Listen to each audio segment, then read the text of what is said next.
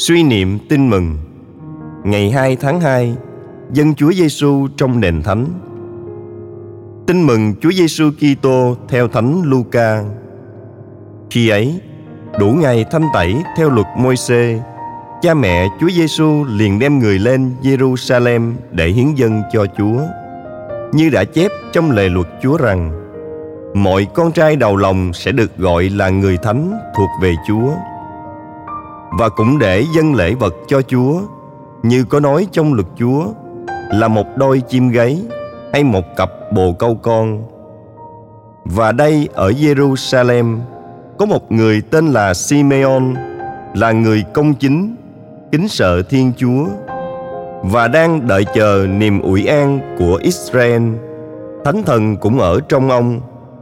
Ông đã được Thánh thần trả lời rằng ông sẽ không chết trước khi thấy đấng Kitô của Chúa.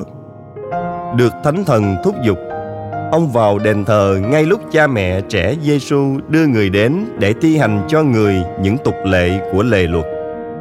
Ông bồng người trên cánh tay mình và chúc tụng Thiên Chúa rằng: Lạy Chúa, giờ đây Chúa để cho tôi tới Chúa ra đi bình an theo như lời Chúa đã phán.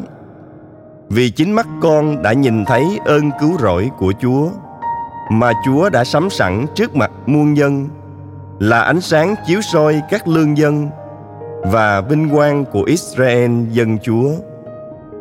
Cha mẹ người đều kinh ngạc về những điều đã nói về người. Simeon chúc lành cho hai ông bà và nói với Maria, mẹ người rằng Đây trẻ này được đặt lên, khiến cho nhiều người trong Israel phải sụp đổ hay được đứng dậy và cũng để làm mục tiêu cho người ta chống đối.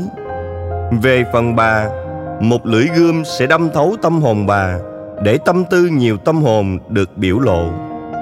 Lúc ấy, cũng có bà tiên tri Anna, con ông Phanuel thuộc chi họ AC đã cao niên. Mãn thời trinh nữ, bà đã sống với chồng được 7 năm, rồi thủ tiết cho đến nay đã 84 tuổi Bà không rời khỏi đền thờ. Đêm ngày ăn chay cầu nguyện phụng sự Chúa. Chính giờ ấy, Bà cũng đến.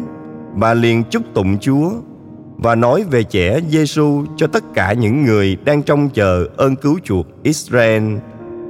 Khi hai ông bà hoàn tất mọi điều theo luật Chúa, Thì trở lại xứ Galilea Về thành mình là Nazareth Và con trẻ lớn lên thêm mạnh mẽ đầy khôn ngoan và ân nghĩa Thiên Chúa ở cùng người.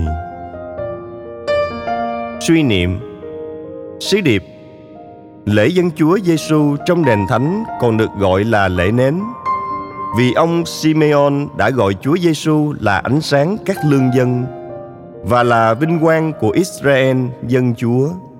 Người tín hữu có sứ mạng chiếu tỏa ánh sáng Chúa Kitô bằng đời sống thánh thiện cầu nguyện lạy chúa giêsu như bất cứ gia đình do thái nào sau khi sinh 40 ngày Đức mẹ và Thánh Du Xe đã đem Chúa lên đền thờ Jerusalem để dâng cho Thiên Chúa, như luật môi xê dạy.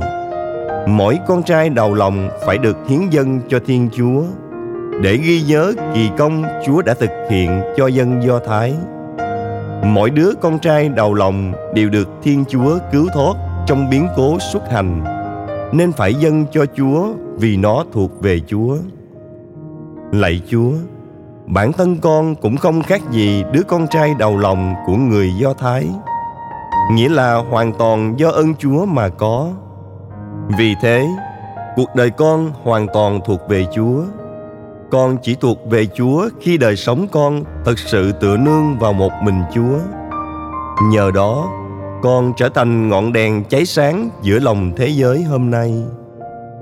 Lạy Chúa, xin cho con trở thành ánh sáng khi dám ra khỏi chính mình, dám ra khỏi những bận tâm và tính toán khôn ngoan để can đảm sống những đòi hỏi của tin mừng xin cho con trở thành ánh sáng khi dám chấp nhận bóng tối cuộc đời. Chấp nhận những thử thách của cuộc sống. Chấp nhận những bước đường gồ ghề phải đi qua. Lạy chúa xin giúp con. Amen. Ghi nhớ, mắt tôi đã nhìn thấy ơn cứu độ.